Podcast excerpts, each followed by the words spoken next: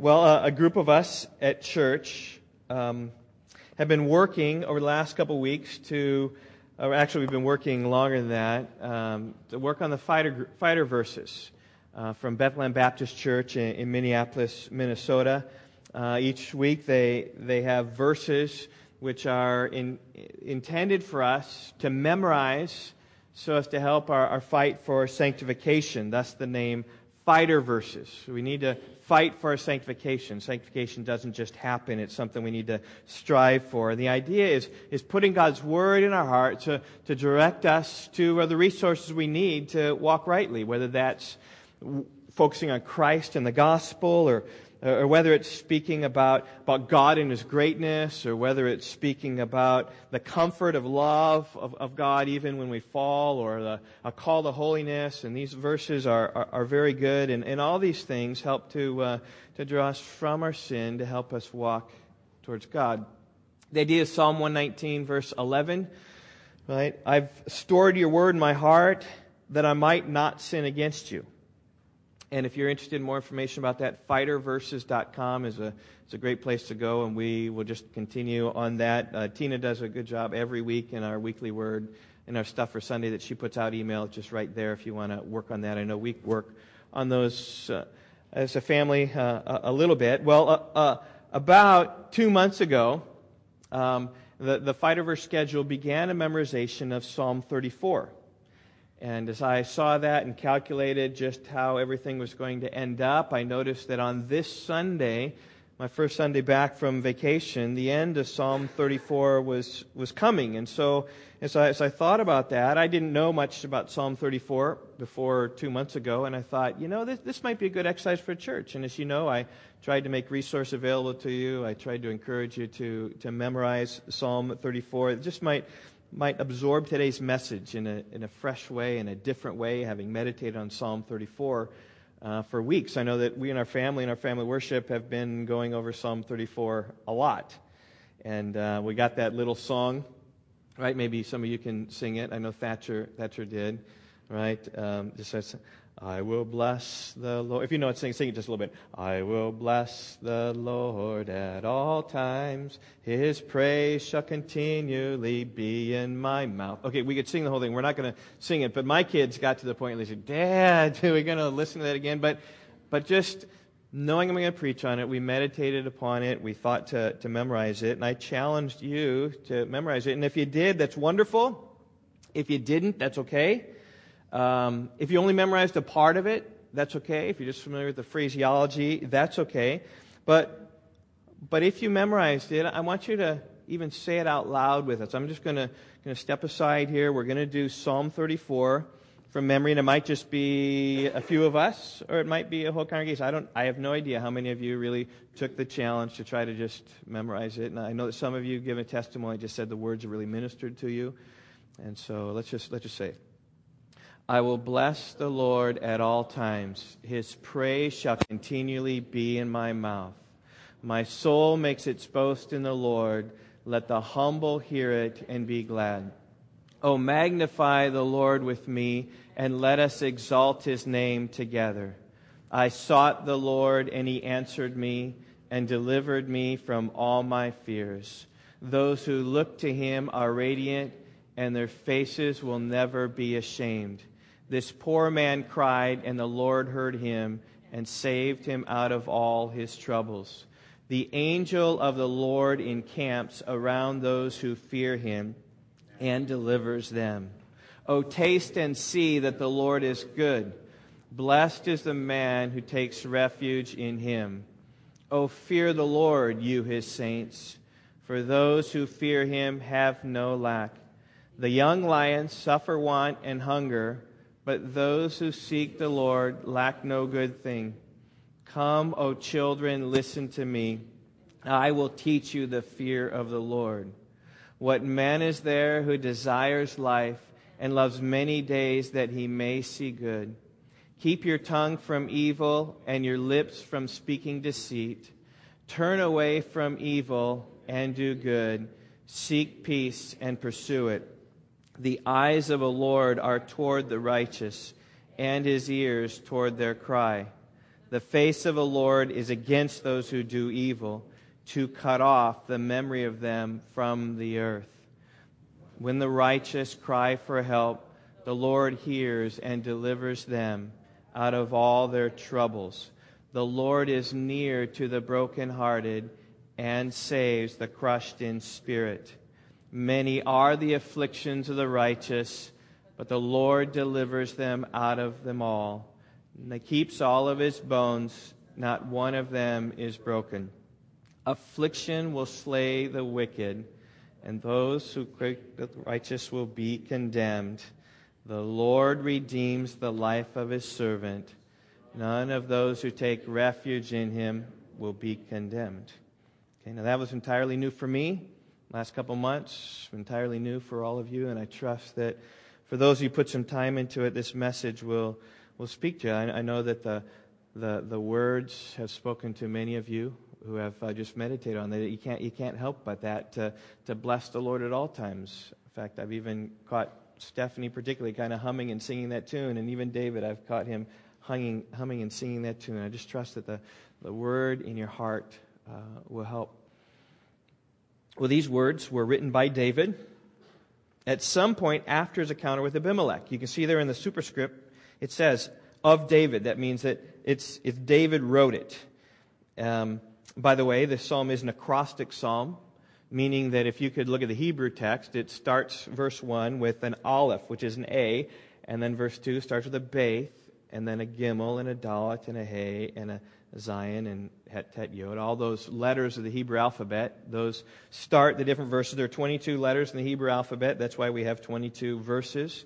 Just a mnemonic device to help them. But David wrote that. It didn't constrain him, but it just helped him. It was a memory device. It helped him to remember it. But David wrote this.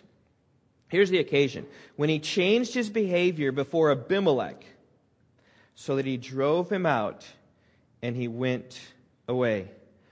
That's the context that Phil read for us in 1 Samuel 21 uh, before Achish, the, the king of Gath.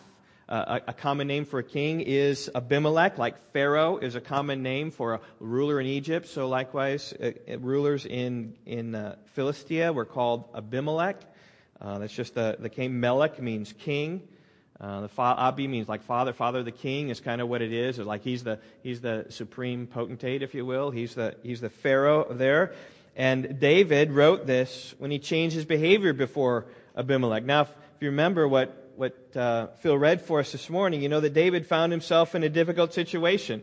Saul had turned against him and was trying to kill him. So, so David leaves Israel in the mountains, and where else is he going to go? He could go in the wilderness, which he'd done before, but this time he went down towards the sea, towards the Philistine territory, which was in Gath, and he found himself there trying to lay low. But the boys of Philistia found out about his presence and, and they brought the situation to the attention of the king and said, Hey, look, is this not David?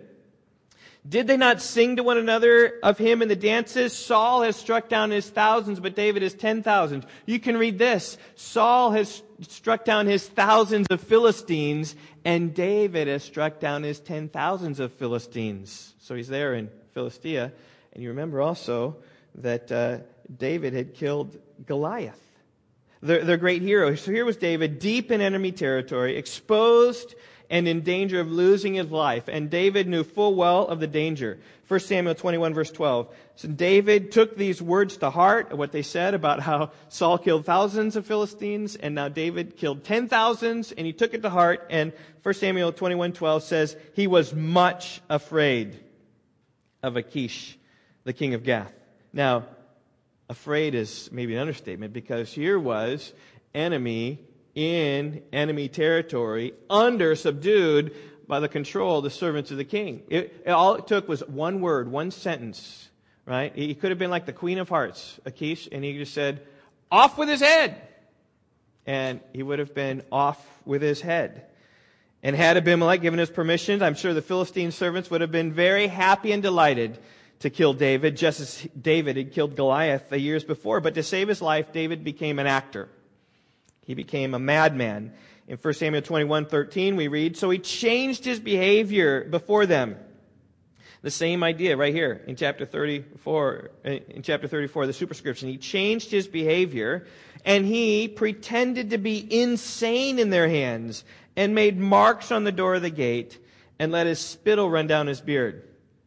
Um, I'm not exactly sure what it means to make marks on the door. Maybe he made them with his fingernails, or maybe he made them with his teeth, or maybe picked up some pot potsherd or a rock or some metal thing and, and scraped on the door, but just something that wouldn't be expected of somebody. And, uh, but I do know what it means that he let, let spittle down on his beard. Now, I've never before been able to illustrate this before. This is the very first time I've ever grown a beard. Okay, this is the very first time that I'm ever, you know, gone more than four weeks. So I can illustrate this for you. But Yvonne says no. You really thought I was going to do it, didn't you? we we were in we had family worship the other night and uh, kind of reading over 1 Samuel 21, and I said, "Sr, Sr, why don't you imitate that for us? Because he's got more the, the the Hebrew beard than I do. I mean, mine's just mine's just starting out, and so, but he's." Uh, he said, "No, no, I don't. Then I get stuff all over it, and then I gotta wash it and stuff like that. That that wouldn't be that wouldn't be pretty. But I'll just leave it to your imagination. I I show restraint." Anyway, when David was presented to the king, the king said to his servants, "Behold, you see the man is mad. Why have you brought him to me? Do I lack madmen that you have brought this fellow to behave as a madman in my presence? Shall this fellow come into my house?" Right? In other words, he's like, I got enough people to deal with. Why this person? And I'm not sure if uh, the king thought this couldn't be the same one that killed Goliath, or maybe you're, you're mistaken. I'm not sure what it was, but somehow, through David's acting ability, he was set free. Because the king didn't say off with their head, his head. The king said, let him go. And so David fled to the cave of Adullam 1 Samuel 22, verse 1 speaks about that, where he was joined by 400 of his friends and his family. So, so picture this. He, he feigned his madness, and, and, he escapes, and he gets, he gets to this cave, which is a place of refuge, which was not in the city of Jerusalem, was out, outside of there at this military gathering place. And he was there with his friends. And, and I can easily imagine that Psalm 34 was written at that time because the words make so much sense of what he might say to his friends and family having just escaped from the king of Gath. I, I can easily picture him around his friends telling them of what happened with uh, the king and the Philistines, how he's standing before the king himself, and how he was delivered from their hands. Verses like verse 4 would be very appropriate. He says, Guys, I sought the Lord, and he answered me and delivered me from all of my fears. You remember in 1 Samuel 21 how it speaks about how he was very afraid, and God delivered him from his fears. In fact, there's one emotion that comes to the psalm it's, it's fear. He feared for his life, but lived to tell about it. And verse 6 would have been appropriate for him to be gathered around these 400 people. He says, This poor man cried and the Lord heard him and saved him out of all of his troubles. I mean, nothing is more, more piteous than a, just a, a, beggar just on his knees, just pleading. And that's what he's talking about. I was was a poor man just crying to the Lord. No resources of myself, but all my resources of God. I, I was in trouble. I had nothing, but God saved me out of my troubles. Verse 17 and 18 would, would be a good transition to teaching the, the people. David just says this When the righteous cry for help, the Lord hears and delivers them out of all their troubles. The Lord is near to the brokenhearted, and he saves the crushed in spirit. This is exactly David's situation. He's in trouble, feared for his life. He was brokenhearted, crushed in spirit, and God delivered him. In fact, that's the message of this psalm God delivers. In fact, that's the title of my message this morning is, is God delivered. He delivered David from his troubles and, and from his fears. And even the promise comes right here, verse 19, right? Many are the afflictions of the righteous, but the Lord delivers him out of them all. How clearly it states that the life of a believer is a difficult life. Many are the afflictions of the righteous. We're going to see in this psalm just, eh, just incredible promises of, of deliverance and help. And it's because, it's not because life is, is so good for Christians and believers and followers of Jesus, but it's difficult because it says Right? Like in verse 19, many are the afflictions of the righteous. You want to live a righteous life, there are afflictions that will come. As 2 Timothy chapter 4 verse says, all who desire to live godly in Christ Jesus will be persecuted because the world doesn't like those who believe in God, who walk in a righteous way. But the promise is that the Lord delivers them out of them all. That's the same promise, verse 17 and 18. Right? Verse 17, he delivers them out of their troubles. God, verse 18, he saves the crushed in spirit. So I, I, just say this before we even start looking through the, the text here. I, I just say, are you afflicted today? Know that God delivers. Do you have fears today? Know that God delivers. Are, are there troubles or worries or problems in your life today? Know that God delivers. You feel crushed and humbled by life today? God delivers.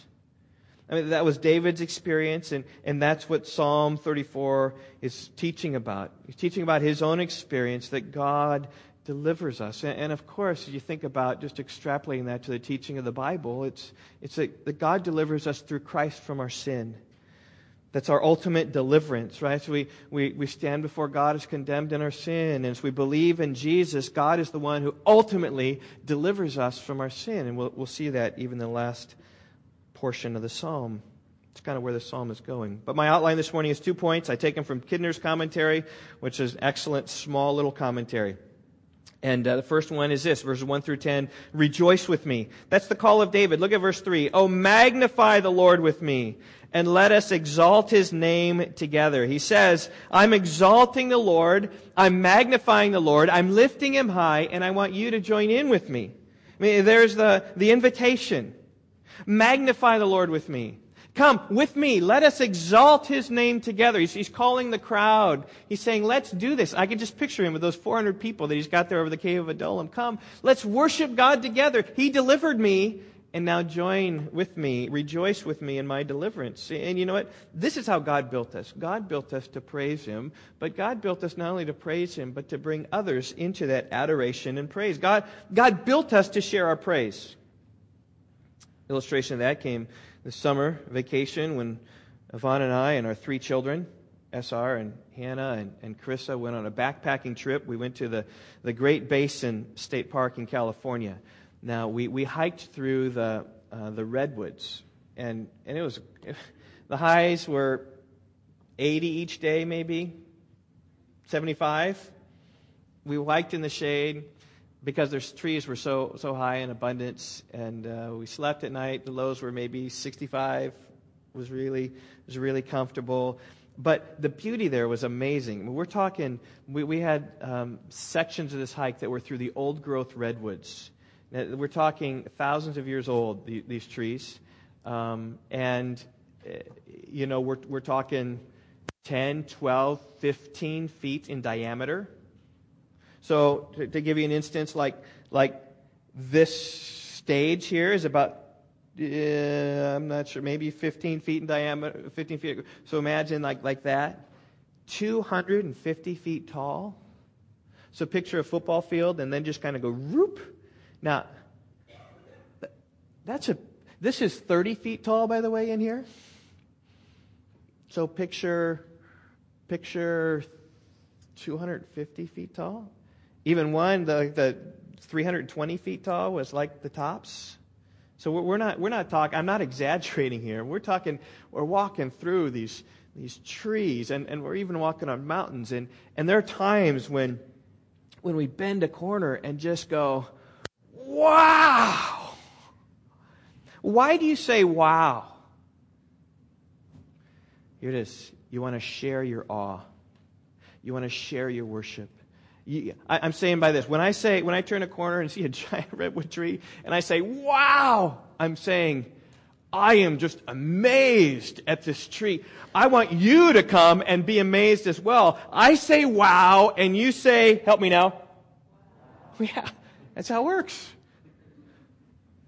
Because we're, we're built to share our praise and our glory. The, guys, you're watching a football game, right? Someone makes a great play. Right? If you watched the Bears last night, pardon, pardon Packers fan, there's a guy, Mitchell, never heard of him before. He made a great play, like over this guy and everything in my life. Like, hey, why don't you, why don't you guys come out and see this? But it's hard for me to share my football glory with my family because they're not so interested in football. But you guys know what we're talking about. Hey, come see this. Come see this. this is why NBA basketball does so well because these guys can jump so high and they can dunk so well. Or gymnastics, uh, they float around like it's amazing.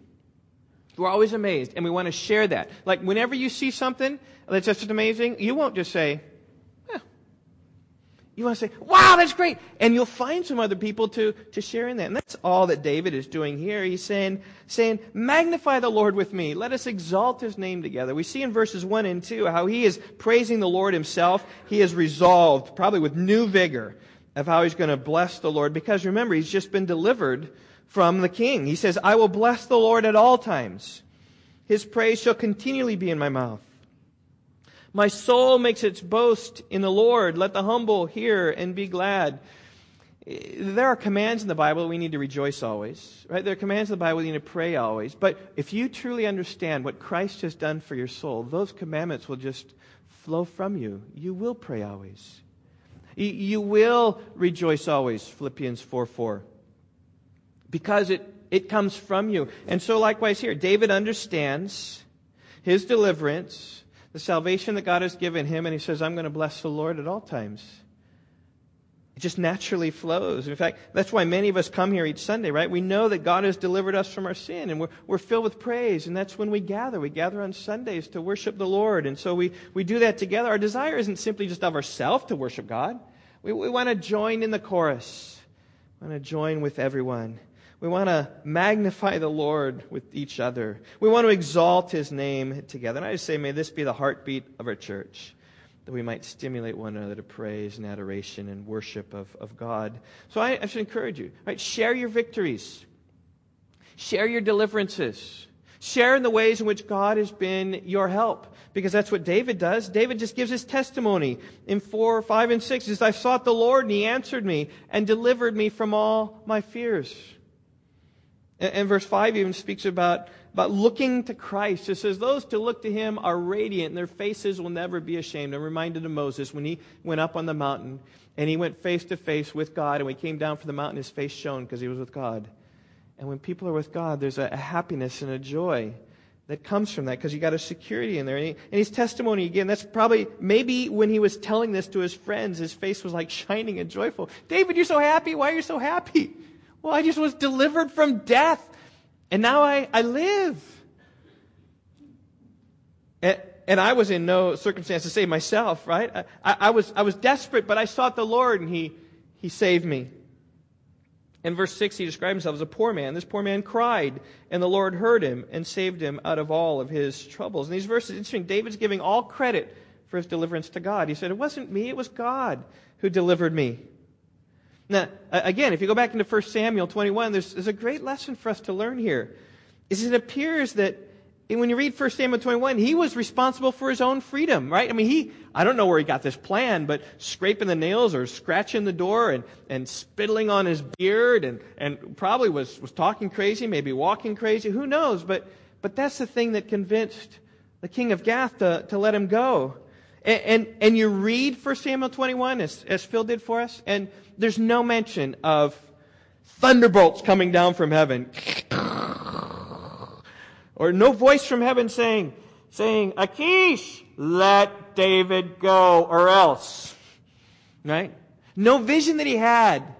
You, remember when Abraham went and lied about his, his um, wife, sister, Sarah, whatever, and, and, and Pharaoh was there, and, and God appeared to Pharaoh in a dream. That was miraculous. We say, yes, God delivered him. But, but there were no visions, no dreams, no miracles, no, no earthquakes to open up, up, up prisons. No angel that's coming in and walking you out the gate. In fact, if you read 1 Samuel 21, it doesn't even mention that God delivered me, God helped me. And yet, when David looks back on his encounter with the king, he gave all credit to God. And, and, and I think that there's a great lesson for us to learn here. I mean, one is that, is that first of all, David, I think, fully understood God's, God's hand in the thing. It says, uh, Proverbs 21 1, the king's heart is a stream of water in the hand of a Lord, and he turns it wherever he wills. And I think David fully understood that, you know what, uh, Abimelech's heart is like water in the hands of the Lord, and he just swayed him to let me go. But see, David fully understood that his deliverance was due solely to God working in the king's heart, causing the king to, to will to let him go. And rather than killing him on the spot, the Lord turned the king's heart to let David go. And would the truth be known, God's fingers are in our lives far more than we know and realize. That accident that you just missed, that place you didn't go, that boss who's persuaded to give you the raise, that teacher that helps you this, that person in the neighborhood who is there for help, that, I mean, you just, you just start going and realizing that, that God's fingers are probably in more of our lives than we think, or we might just attribute it to happenstance or circumstances or a fortuitous event or something that just looked good or something just happened. I think God's hands are, are far more. And I would encourage you, in you sharing your stories, share little stories with each other. I mean, David was here on the brink of death. That's a great story to tell, right? But, but maybe you can tell the story like, like our family. We, we drove from uh, Illinois to California, and it's a, a 30 hour drive. I'm rounding a little bit. And it took us 32 hours to drive there. That means that in 32 hours, we, we weren't moving for two of that hours and that's like stopping for gas, running in to, to do our bathroom thing, or grabbing something to eat, or doing something really, really fast. And uh, so that means that a lot of us are sleeping on the way, maybe not paying attention, and uh, it's really important that the driver pay attention to the gas gauge. Sorry. And um, so, so I'm we're driving down the way, and I'm you know watching the back of my eyelids, and all of a sudden I hear something about um um, is there a gas station coming soon? he said, I think we need gas. And so we looked, and uh, on the gas gauge, it was down to down to pretty low. And uh, in our car, it's got a little display about how many miles um, you can go on your tank of gas. Okay, and uh, our, our tank goes whatever 400 miles or so, something like that. Well, when SR realized this, the number was at 16 and we're in western Nebraska. Where, like, we're talking between cities. I mean, you could be 50 miles between cities or between. And we're like, wow. And we didn't pray. It's not like we were sanctified. We says, oh God, we are out of gas. We need your help. We just kind of like, kind of before we know, as soon as you said that, bing, up pops a green sign that said, exit one mile. And so we went, and there was this town called Chappell. An appropriate name for us, right? It's a town called Chappell, and it was a small town. I think they probably had one gas station, and it's typical in these towns. So we had we got off and went down about a mile of the road and went to this only gas station. And I think typical these places probably close at whatever ten o'clock at night or something like that. They don't, they don't, and it was it was whatever 6:37 or something like that. But how easy it could have been 11:30 and they're closed, and and we're calling roadside service something. But but you know what? I, I think God's fingers were over us. I think I think He protected us, and and, maybe that's a little story to tell. And so, what's the worst thing that happens? We're out on the road and we got to call our cell phone and call roadside service, or that's what you do nowadays your cell phone. You don't flag anybody down. We're not going to walk so far. But it would have been hours until someone got out to the middle of western Nebraska because there's not a lot in western Nebraska. But there's just an opportunity to say that, that here, we, we were in trouble and God looked after us and provided us a gas station in Chappell, Nebraska. And we praise Him for that. And isn't, isn't God good and gracious? Come, magnify the Lord with me. Let us exalt his name together. And, and we should be sharing those kind of stories all along, all the time. It's just, just circumstance that happen because if you believe in the sovereignty of God, you believe that God is orchestrating all things for good, Romans 8 28, and he is, is bringing us and protecting us. In fact, look at verse 7, right? The angel of the Lord encamps around those who fear him and delivers them. if you fear the Lord, there's a promise, a surrounding angel to protect us. The story that comes to mind here, obviously, is that of Elisha, told in 2 Kings chapter 6, where, where the king of Syria found out that he was in Dothan. And so overnight sent his army there and surrounded the city. I don't think Dothan was a very big place. I think they surrounded the city with his army. And uh, the servant was, was scared and feared. And he said to Elisha, An army with horses and chariots is surrounding us. Alas, master, what shall we do? And Elisha said, Don't be afraid. For those who are with us are more than those who are with them. And then he prayed, O Lord, open his eyes that he may see. And the Lord answered his prayer, and he saw that the mountain was full of horses and chariots of fire all around Elisha. Just that, that God was protecting Elisha through the hosts of angels that Elisha knew full well. You are immortal until God deems the day you die. Psalm 139 The days that were ordained for you are written before there's even one of them. You're immortal until that day because God is protecting you. And if you're fearing the Lord, it's the angel of the Lord who is surrounding you and protecting you. And so here was Elisha surrounded by his, his angels, and Elisha prayed, Please strike the people with blindness. And the whole army goes blind. And then they escape. They escape the Syrian army. And, and I'd say this what was true of Elisha is true of every God fearing man or woman today. The angel of the Lord encamps around those who fear him. Now, it's interesting. It doesn't say angels, it says the angel of the Lord. If you look through the Old Testament, there are times the Old Testament speaks about this particular angel of the Lord. And if you do, you, you, if you study that and kind of look at these circumstances, you'll find that the angel of the Lord is unique. The angel of the Lord does what only God can do. When the angel of the Lord speaks, it is the Lord speaking. He is often identified as the Lord, though he is distinguished from the Lord. You catch my drift? Those of you know theology, know the angel of the Lord many theologians believe, is who? The pre incarnate Christ. He is the Lord. He's different from the Lord. He is God. He speaks as God speaks. And so here, this promise is exactly the same promise that Jesus made at the end of Matthew's gospel. Behold, I am with you always, even to the end of the age. There's a comfort that we have that Christ is with us until the end of the age. Because the angel of the Lord encamps around those who fear him. And you ought to know that when you're delivered, when you face any kind of, uh, of help, Christ is right there. His fingers all over your circumstance. So let, us give praise to God. Let's believe this. Like, like Elisha's servant, it's just a matter of faith. And with us, it's faith and understanding. Let's just pray that God would open our eyes to his involvement. Let's pray right now. Father, I, I pray that as Elisha prayed for his servant, that you as well would open our eyes to your, your presence and involvement in our lives.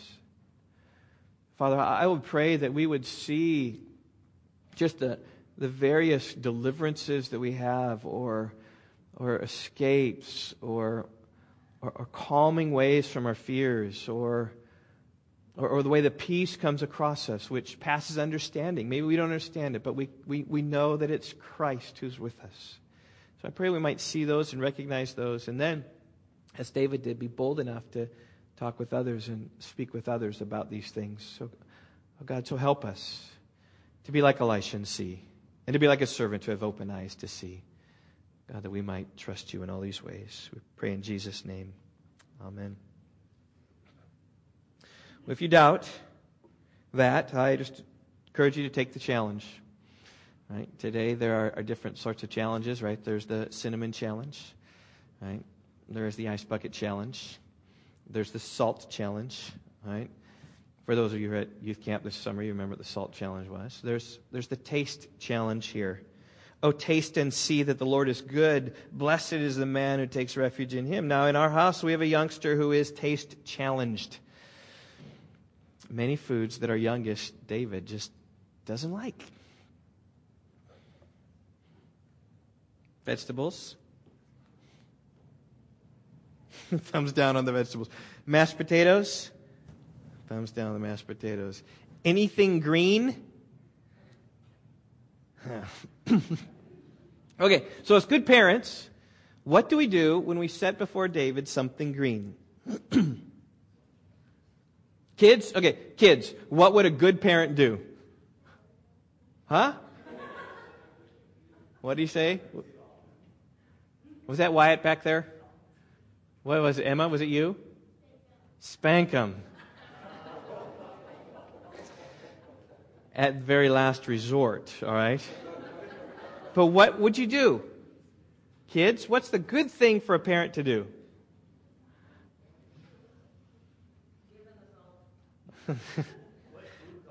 Put food coloring on it. Yeah, turn it to red. Right? okay, we can do that. All right. Here, here's a good parent will cut off a little piece and will say, taste it. Right? You just, you just need to taste it. And it might be through many tears and it might take a while, um, but pretty soon, I think David has pretty soon learned the art of it. We were at dinner the other night and Yvonne says, well, David hasn't any broccoli yet. And I said, no, I gave him broccoli. He said, David, you eat it so fast. He said, I want to get it over with. And so he just took a little bit and took his milk and, and got it down and it was done. But you know what? Why do we do that? We know that there will be a day when what? He's going to like it. There's going to be a day when he sees that green is not his enemy. But, but he realizes that green is good and he's going to like his salad. He's going to start wanting salad. It's happened with all, all of our children. Now, some have been slower than others, but it's happened with all of our children that eventually decide that they, they hey, they, they like this salad. It, it's, not, it's not so bad, but, but we encourage them just to try it because today might be the day that you truly see that. And, and if you're doubting the goodness of God, I just encourage you to take the taste test. Just taste and see that the Lord is good. So, so put him the test. Just say, God, I'm going to I'm just going to taste. I'm going to see. And if you're trusting and believing, you will see that the Lord is good. David here saying, try him out. You see that he is good. He's the one that surrounds those who fear him. He's the one that protects us. He's the one that delivers us. He's the one, right, who, who takes refuge in him, knows the blessing of God in his life. So, so, so put your trust in him. Taste of him and realize He's got good for you, not evil intent for you. The blessing comes explained a little bit in verse 9 and 10, describes what, what so, so what does tasting mean? What, what, what does it mean that we should see the Lord as good? Well, seeing the Lord as good is hearing these testimonies of other people and seeing, wow, God has been good and gracious to you. But verse 9 says, right, Oh, fear the Lord, you his saints. For those who fear him have no lack. The young lions suffer want and hunger, but those who seek the Lord lack no good thing. Sounds a lot like Psalm 23, verse 1, right? Help me. The Lord is my shepherd. I shall not want. Same Hebrew verb here, same concept that I won't want. Those who fear him have no lack. They have no want. Those who take refuge in him and, and submit to his shepherding care lack no good thing in contrast to the wild lions, right? The, the wild animals, who, quite frankly, if you were a, a wild animal, there are times you go hungry. When, right, if you're, a, if you're an African lion and you're waiting for the wildebeest to come by and you wait all day and no wildebeest come by, you might go hungry that night. You're just waiting because you got to get that. And then, then you binge eat for a while when you catch that wildebeest if your cubs won't get it enough. But there are times when wild animals will go hungry. But unlike the people of God, God, there's, there's no want that the people of God will have. There's no want that those who fear the Lord have. Listen to the promise of Scripture. I mean, I'm just going to pull out a few. You can pull out a lot. Psalm 103, verse 13. As a father has compassion on his children, so the Lord has compassion on those who fear him.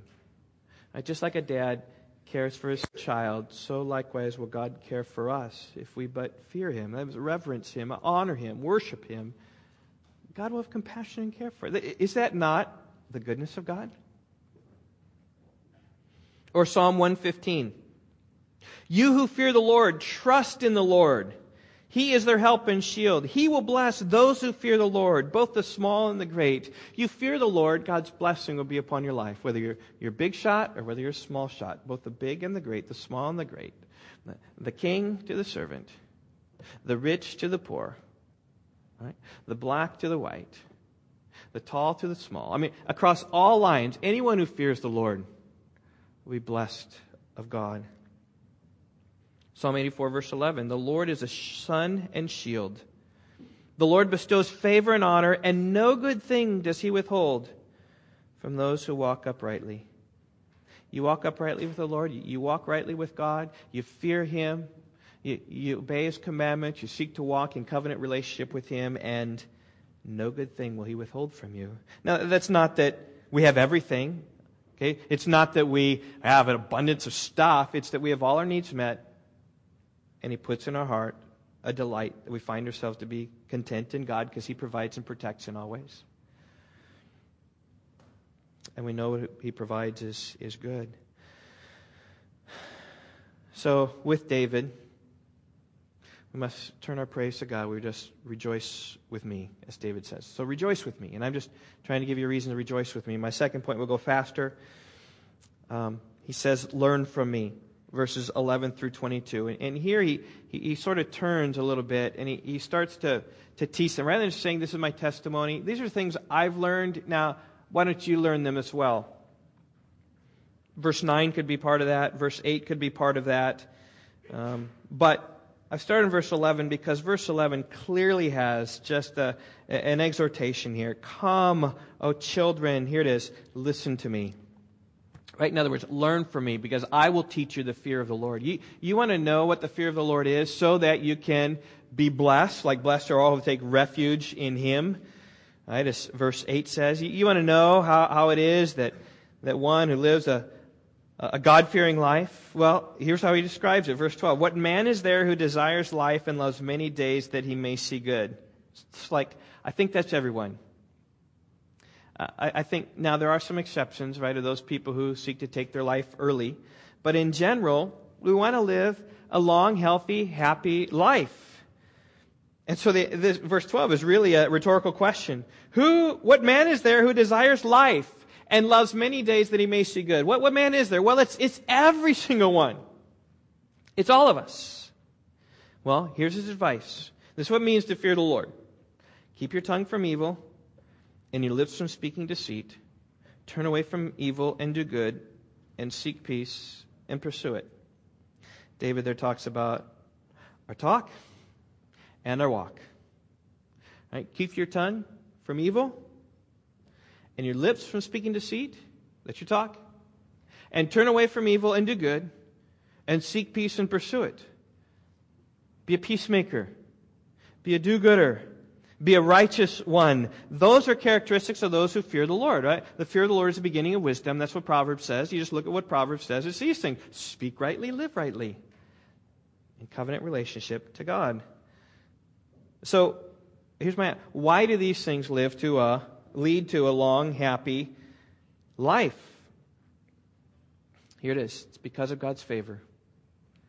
The next verse, verse 15 The eyes of the Lord are toward the righteous, and his ears toward their cry. In other words, God looks down upon the righteous, and, and he listens to the righteous, and he's favorably disposed to the righteous, to those seeking the, the ways of God and he'll hear their cry, and he'll come and he'll help them. But that's not the case with the wicked. Verse 16. The face of the Lord is against those who do evil, to cut off the memory of them from the earth. See, those who, who spit at God, refuse to believe in God, right, walk contrary to his ways, they face God's opposition. Would you rather face his favor or his opposition? Uh, his favor leads to a long, happy life. And his opposition leads to a, a difficult, hard, short lived life. Which do you want? Well, just follow the Lord. I mean, it's so, so open and obvious. The choice is there, but many want to follow after their own lusts, and so they follow after their own ways and face the wrath of God. But in general, here's the truth, right? The, the righteous will live a long, happy life, and the wicked will have their life cut short, perhaps. In fact, I remember Mike, a friend of mine in college. We both entered as freshmen at Knox College. And uh, I wasn't a close friend of his. I mean, I was more, more of an acquaintance because, by way of illustration, he went with a different crowd than I went, if you know what I mean. Uh, but we played basketball together. That's where I got to know him. And we played basketball on the, the JV junior varsity team, which is filled with a lot of freshmen. well, it spun around, and I, I, I think it was um, Christmas break. So the next year, my sophomore year, he didn't play basketball. He was a good football player, didn't play basketball. He played the first year. It was obvious he wasn't going to play. He was a good athlete, though. But during Christmas break, I believe it was New Year's Eve, uh, he went to a New Year's Eve party, got snockered drunk, and um, probably maybe with drugs too, and uh, ran a stop sign and got run over by a semi truck.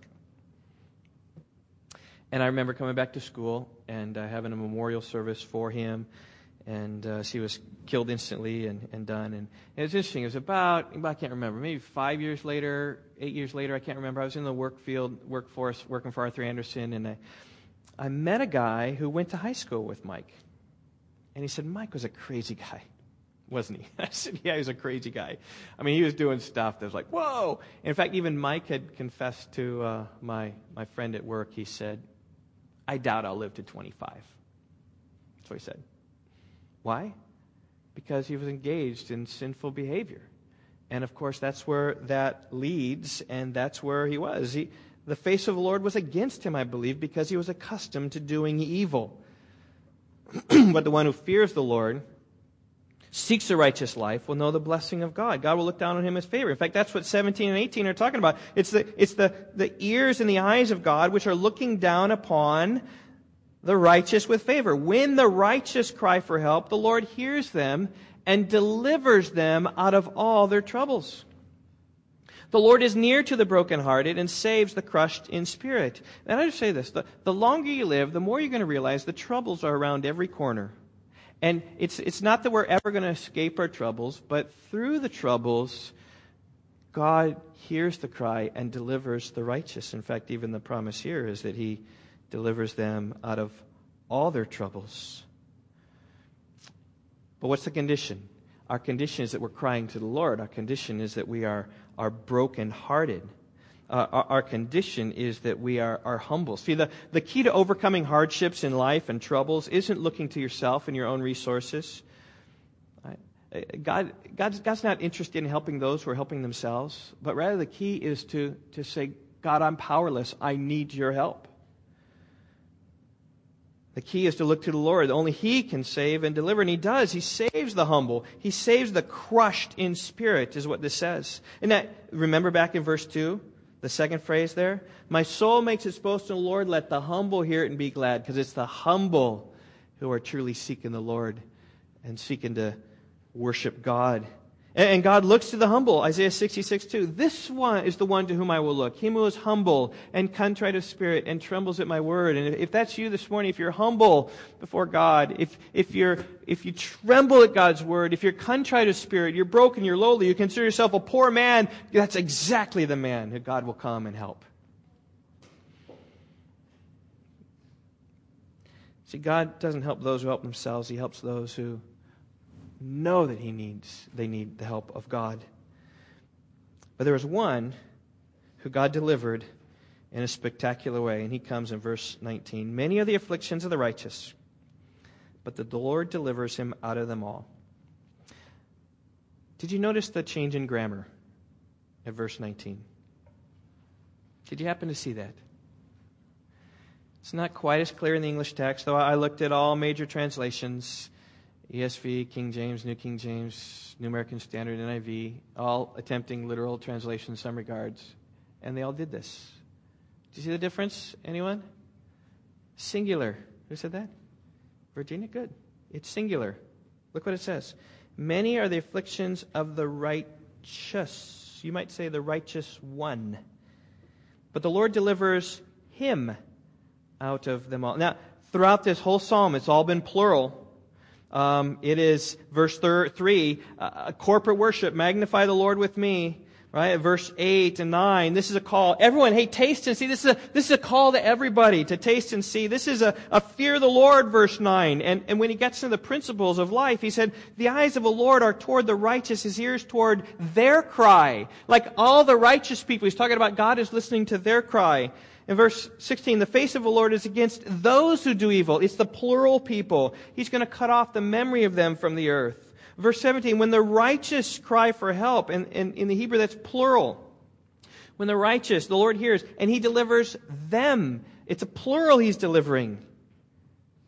But it all changes at verse 18. I'm sorry, verse 18 continues on. 19 is when it changes. The Lord is near the brokenhearted, those who are brokenhearted, and saves those who are crushed in spirit.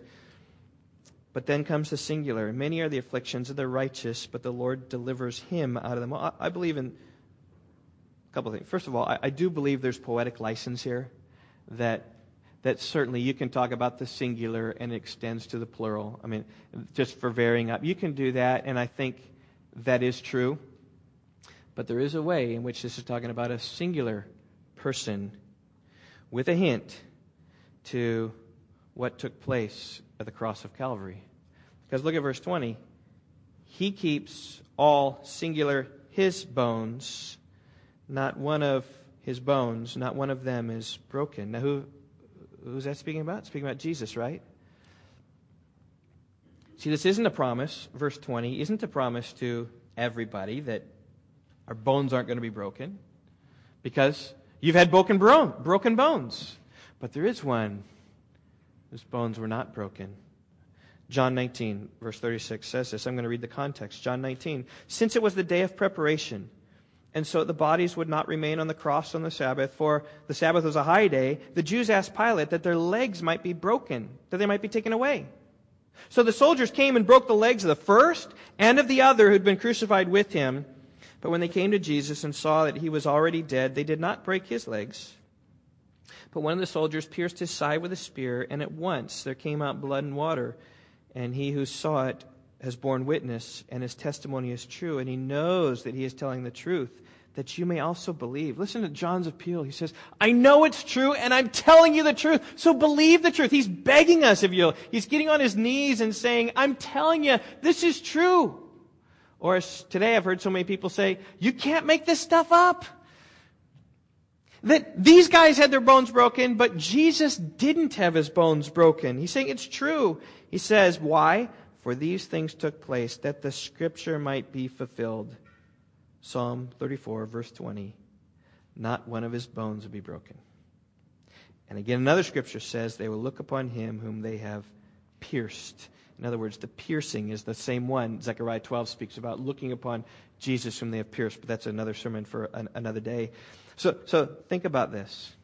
Is it here in the psalm, David's teaching by the Spirit of God, a singular slipped in there to particularly talk us to, about Jesus. And we can literally look at how all these universal promises of verse 19 applied to Jesus then apply to us in verses 15 there's 17 and 18 particularly, but look, many are the afflictions of the righteous one. You think about Jesus, right? He was a man of sorrows. He was acquainted with grief. He had many afflictions, but it says here that, that God delivered him out of them all. That doesn't mean that all the afflictions were removed from him. The afflictions were, were still there. But the promise is it said the Lord has, delivers him out of them all. How is that? Here it is. Is that there's an ultimate fulfillment. There's a greater deliverance than just here on earth.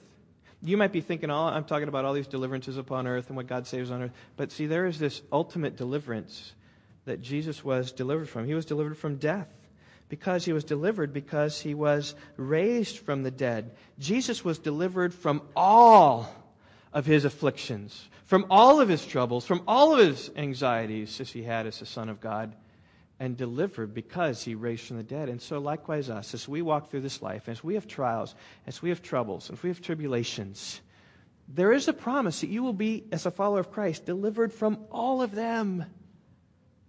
But maybe not in this age. Maybe only in the age to come.